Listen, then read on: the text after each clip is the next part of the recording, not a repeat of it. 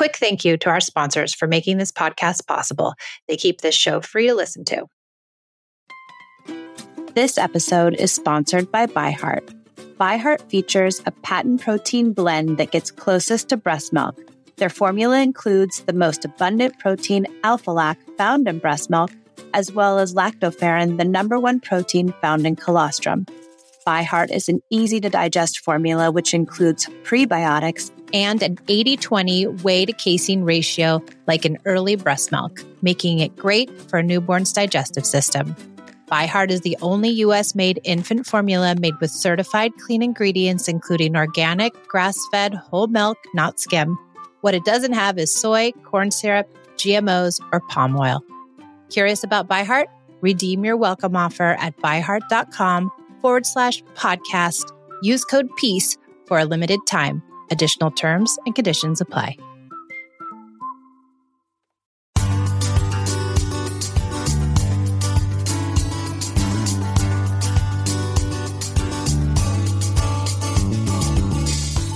I'm Michelle, recovering yeller, control freak, and perfectionist.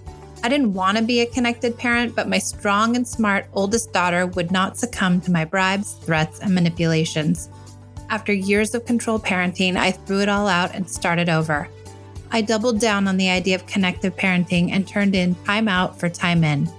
It's taken me years to figure out how to unknot sticky situations without using punishments, but I've finally cracked the code, and now I can help you create the relationship with your child that you dreamt of having when you first decided to become a parent.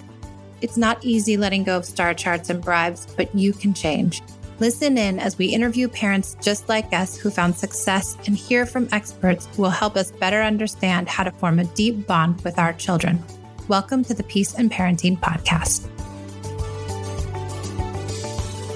Welcome to the Peace and Parenting Podcast. I'm Michelle, and I have a most lovely guest today, the founder of Hand in Hand Parenting, Patty Whitfler, and I attribute all of my shifts in the way in which I parent to Hand in Hand and to their tools. And it's where I've been trained. And I just have a lot of admiration for Patty and all the deep work she's done. So welcome to the Peace and Parenting Podcast.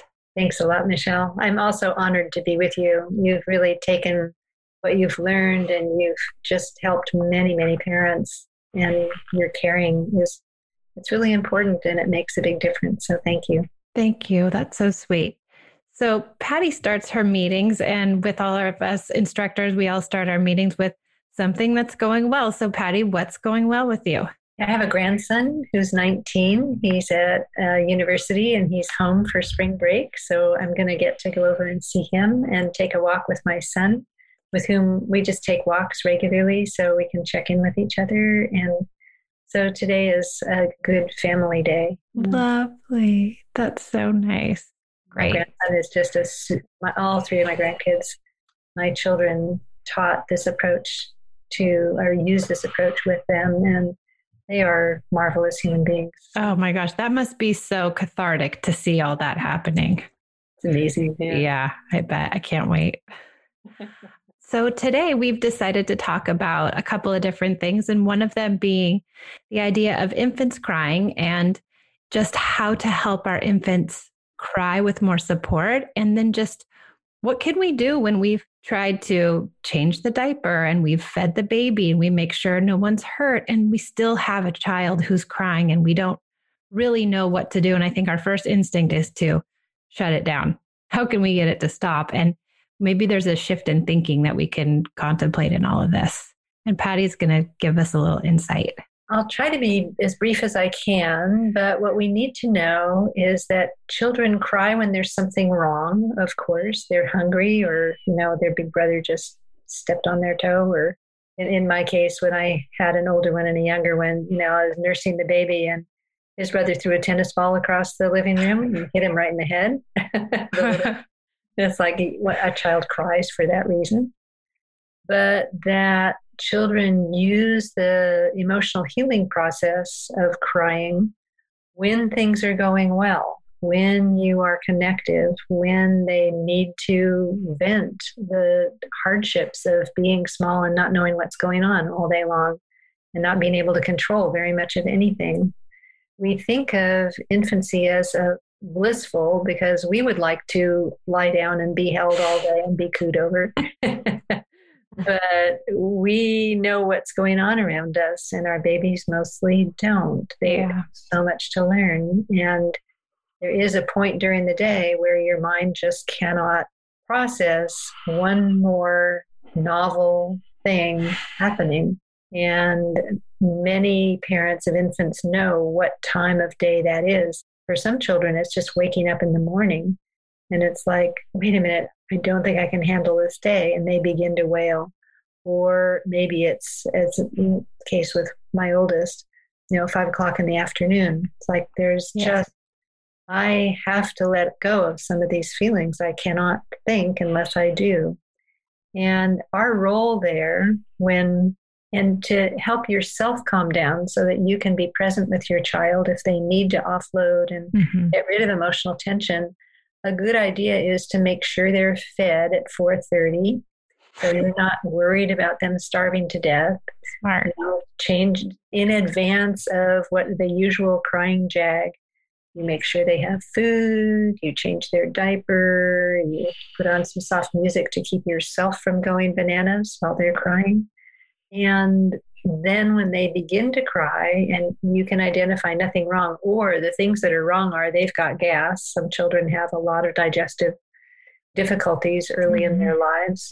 And that's not something you can do anything about right then and there.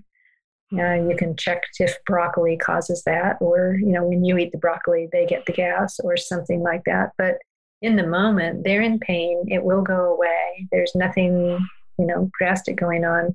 So your job, as long as you know that there is no acute difficulty, is to be their anchor. Your job is, I'm right in, to say things like, I'm right here, sweetie, and to use eye contact and hold them, or sit up on your bed with a pillow behind your back and bend your knees and just put them on your knees so you don't have to hold them. You can hold their hands. You can, you know, put your finger in their little their little grip. See them full on. You're right there, eye to eye, and they may not look at you at all, but it really makes a difference if mm-hmm. when they do peek their eyes open to see if anybody's still there. Yeah. You're there, and you're looking like you are sure that things will get better. You are sure that they can get through this. Like you pour in your caring and your confidence in them to do this process of getting rid of the emotion. Mm-hmm. They keep pouring out the bad feelings until they feel better. Yeah. Often it's a whole hour. Like babies are not thinking about, gee, you know, my mom gets tired when she listens to me for five minutes now. They get to know you, but they are doing their best to be a good mammal and get rid of inner tension so that they can digest their food better, so that they can sleep well tonight, so that they can come bounce back and be able to process all of the novel things that are going to happen between now and bedtime. Yeah.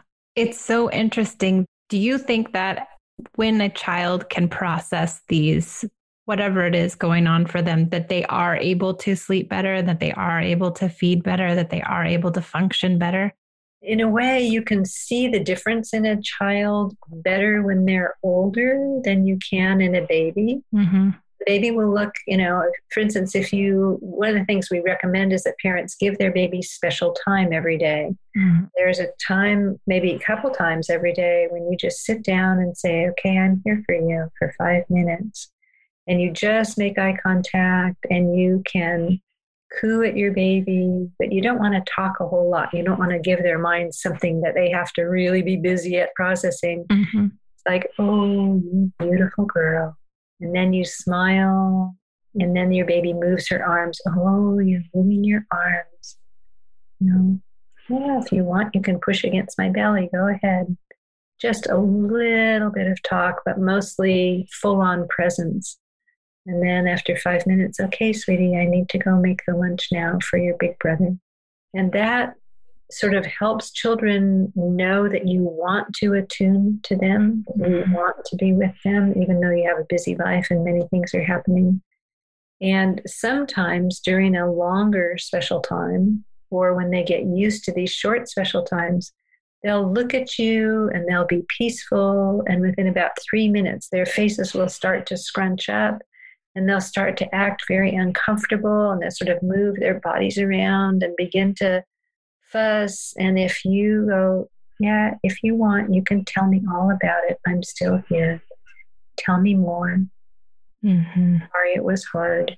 Mm-hmm. What's happening is that they're using the you shining the light of your presence and your listening as a counter to the hurt they carry inside from birth or trauma or just the everyday challenge of keeping up with everybody and everything that's new. Yeah. And so when you pay warm attention, I've seen this happen over and over again.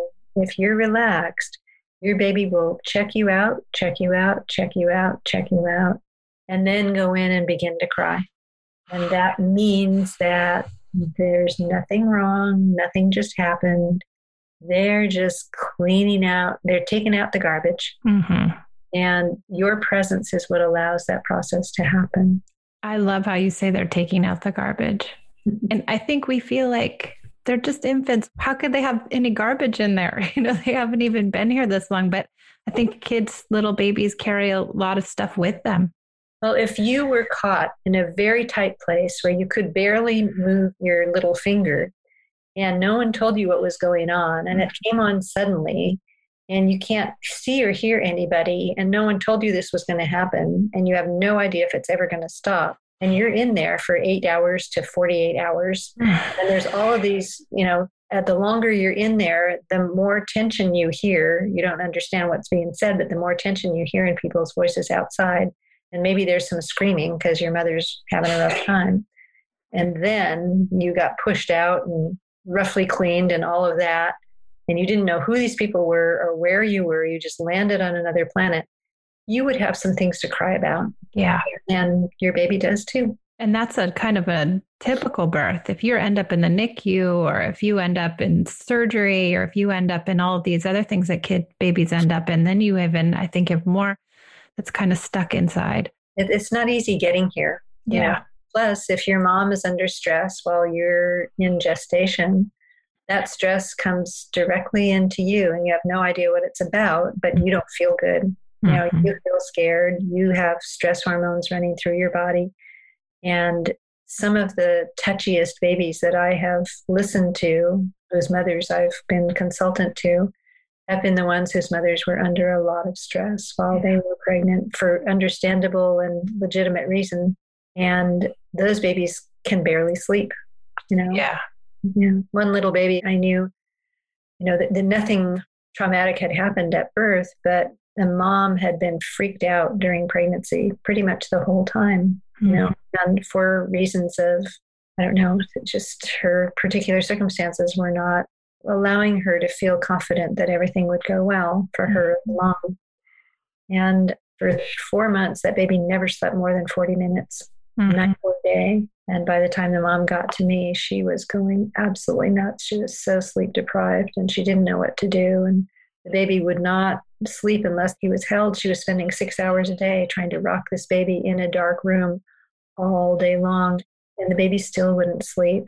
And so mm-hmm. No, I just recommended that she spend time every day laying the baby down in their crib, but with her arms around the baby and holding the baby's hand or touching the baby's face, just touching the baby and just reassuring the baby, I'm right here. You made it. Mm-hmm. It was rough, but you made it. You're a strong girl. And the baby would cry and cry and cry. Mm-hmm. I just told the mom, you be her anchor. She's been through a lot. You be her anchor. She can't recover until she gets these really feelings of fright out of her system. And so good, long crying, you know, sessions would happen. And within three weeks, she was sleeping for up to two hours, which was totally revolutionary for this mom. She's a wonderful young woman now. She's really... You know her now. Yeah, I still do. I wish I would have known you. That was my Esme. And I was really sick when I was pregnant, throwing up the whole time and in medical turmoil. And I think it must have totally affected her because she couldn't sleep either. And I was of the mind that I would swaddle her and shush her and do all the things that conventional parenting tells you to do. And it didn't work. And it was so exhausting and frustrating and depleting. I don't know how I made it through that. But I think there's a lot of people out there like that. We just want to fix it. We want to fix it now. Mm-hmm. Uh, it's so interesting that the fix is relaxing, trusting mm-hmm. that your baby knows what they need to do. If they're crying, they're crying for a really good reason, and it's exactly the right thing. Mm-hmm. You make sure they don't have a diaper pin stuck in their belly. Yeah. No, that, that's all you have to do. You know, yeah. offer them a little something to drink every once in a while if it's a really long thing, and just, I'm right here. Tell me more. I'm sorry it was hard. And not very much talking. Lots of just little reassurance every three minutes or something. Yeah. Mm-hmm. And do you see that with this woman in particular and this kid, did the crying, did it subside over time and the upset subside yes. over time? Yeah. Yes. She was a little girl who had a lot to work on. So mm-hmm. it was a fair amount of listening to crying, but mm-hmm. things keep getting better. My niece had got stuck in the birth canal for three hours and did not need to be, no forceps were used, but her head was banging up against her mommy's bones for quite a while. And she came out just fine. Nobody thought that this is anything, and not an unusual birth in any way. Mm-hmm. And she went to daycare. They, her parents found a really good daycare. They both work. So she went to daycare when she was, I think, four months old is when they allow that. And when she would come home from daycare, when she was about six months old, she'd sit in the high chair and her parents would be beaming at her. It's like, oh, we're all together. How are you? Here we are. Now we're going to eat together. And she would look at them and start screaming at the top of her lungs, just mm-hmm. ear-shattering screams. My brother got earplugs. It just was, it hurt. And she wouldn't stop screaming. She would just scream bloody murder. And so they asked me over and I sort of told him, you know, if she's screaming, she's frightened. She's trying to get rid of the fear. We don't know why. Mm-hmm. I, I didn't even venture a guess, but, you know, you don't have to know why. Right. Pick her up, put her in your arms, find a comfortable place. Just look at her, give her eye contact and tell her, you can tell it all to me. I'm right here. And stay present and let her do what she needs to do. And so she would have, she would continue screaming and writhing and sweating and getting all red in the face. Those are all signs that a child's offloading fear. And the red in the face, I don't know, that just comes along with the trembling and the sweating, mm-hmm. which is offloading fear. And she would just gather in all of that reassurance and his calmness and his confidence. And when she got enough of that and she'd gotten enough off, she'd just lay there and look at him and look at mm. him, be the most peaceful little girl in the world.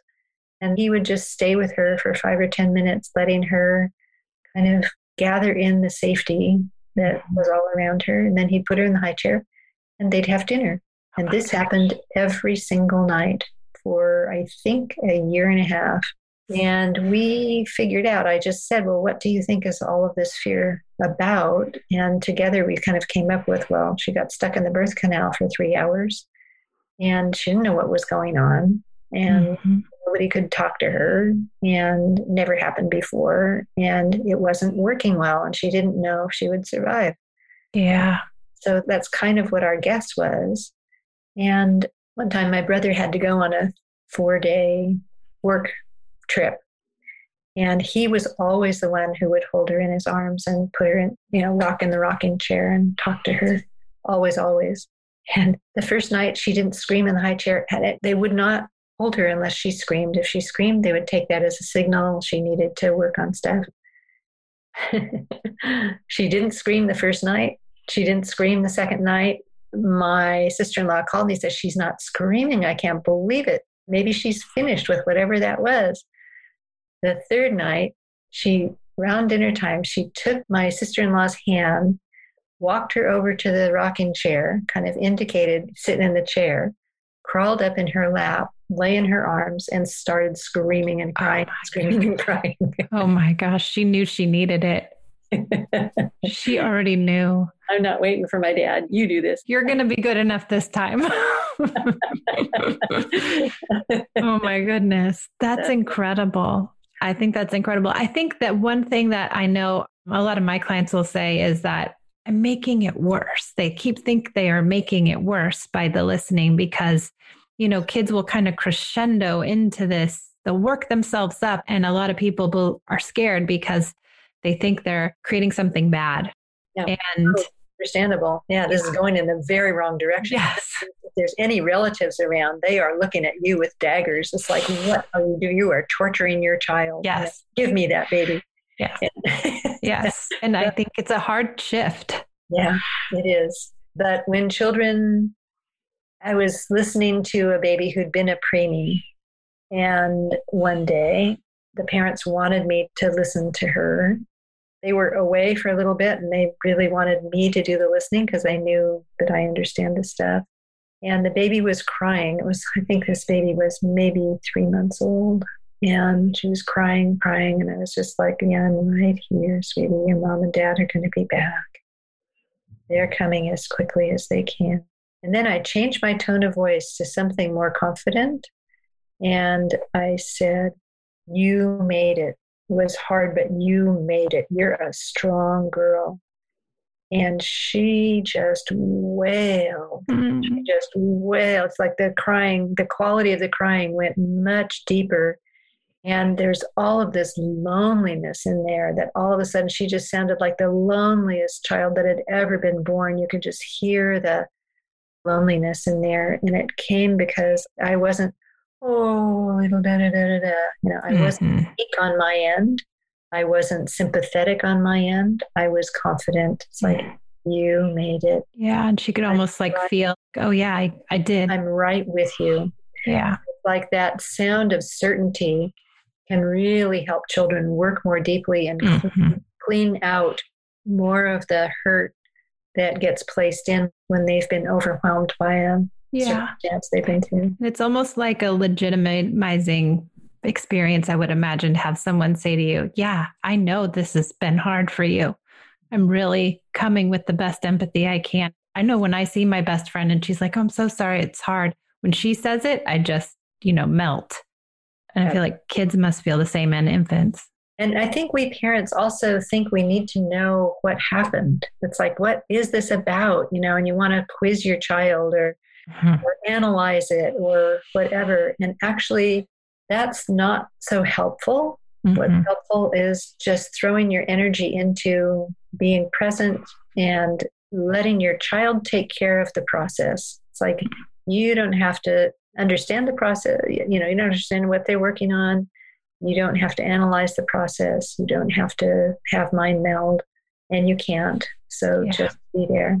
The other thing that makes a huge difference that I really want to be sure to mention is that if your child had a traumatic experience in birth, before birth, you know, circumstances after birth, or you've been through, it's like anything your baby goes through, you have gone through too. Mm-hmm. You have a different story than they do, but it has been just as traumatizing for you. Even if you didn't have, you know, some parents don't have the quote right feelings when they have a baby. It's mm-hmm. like they're waiting to be overwhelmed with love, and they have a baby and there's a trauma in there and they can't feel love at all. They're just wiped out because they lost two quarts of blood or whatever. Right. And it, you need a listener for your side of the experience. You can't really be confident for your baby while you're still trembling inside and mm-hmm. unhealed from what you went through. Yeah. Oh my God, is my baby going to make it? Oh my God, is my partner going to leave me because this is all so difficult? Oh my God, is this doctor somebody I can trust? I yeah. don't like what they're saying. You know, it's just, we have all these experiences on our end. Yeah. I remember, this is sort of a minor thing, but it was major to this mom. I was talking to a mom like nine months after her baby had been born. And I was asking her, what has it been like to be a mom? And she said, well, everything was going okay. And then I took my baby in for the pediatrician visit for a week after she was born. And the pediatrician asked what my baby's name was, and I told him my baby's name, and he said, that's a weird name for a baby. Why are you naming your baby that? And she was devastated. She was a person of color. She didn't speak English, you know, as her first language. There was judgment coming down on her. It was, it's hard to live in this country anyway when you're an immigrant. And just during those first weeks of before and during and after birth, we moms in particular are very vulnerable. Yeah. So anybody looking at us sideways can just, you know, make a big dent in our confidence and yeah. our pleasure in our babies. And all of a sudden the feeling of love goes away. Yeah. So we need a chance to work on our feelings about what happened there. And in order to listen to our babies who are going to be wailing in ways that we were never listened to about feelings that nobody ever heard when we were their age, mm-hmm. it's going to stir up really big feelings for us. So yeah. we need someone to cry with. We need someone to tremble with. We need someone to tell all our doubts to, who will say, you'll know what to do. Yeah. You don't now, you figure this out. And I think that's what sets Hand in Hand apart from so many other different approaches, is that in Hand in Hand, and we've talked about it a lot on the podcast, there's a component called listening partnerships. And it's where you partner with, just for people who are out there not coming in late, but you partner with somebody who's also trying this method, and you schedule these weekly appointments to be heard and to also listen. And I cannot tell you how monumentally important that is as a parent, because like you said, we are taking the brunt of so much and we have to have a place. And if we don't, you really can't do all this work without it.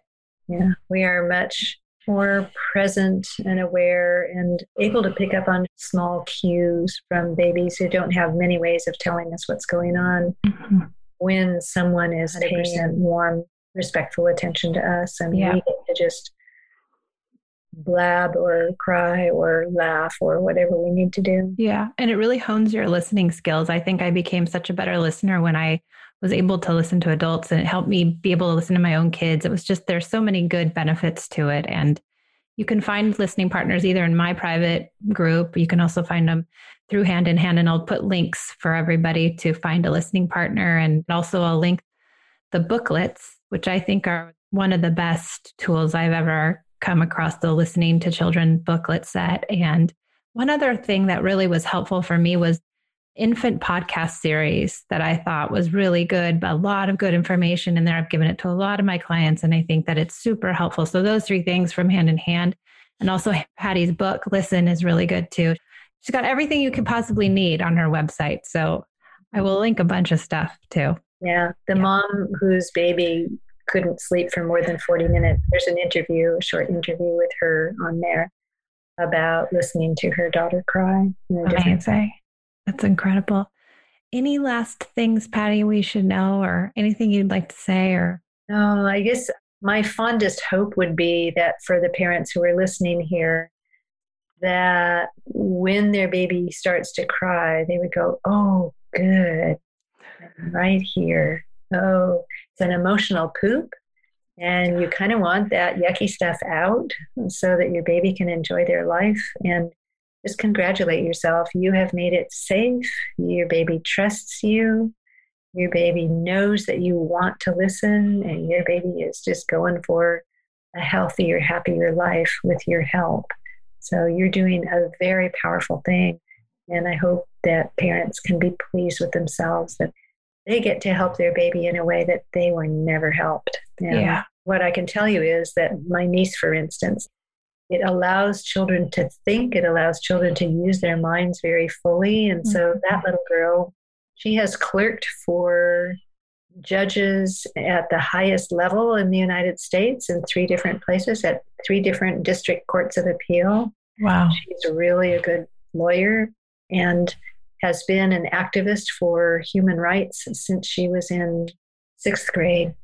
Wow. So, amazing. Yeah. And you helped make all that happen. Her parents did all the work. I just, yeah. You were a good coach. I was a good aunt. Coach. Yeah. yeah, you were. I so very much appreciate all your work, and I appreciate you coming on this podcast. And I just thank you so much for giving all that you give to our community. So We all appreciate you. Uh, thank you, Michelle. Thanks for asking me. I'm so pleased to share this information. Thank you. Thanks for joining us on the Peace and Parenting podcast. I'm Michelle, and I'll see you guys next time.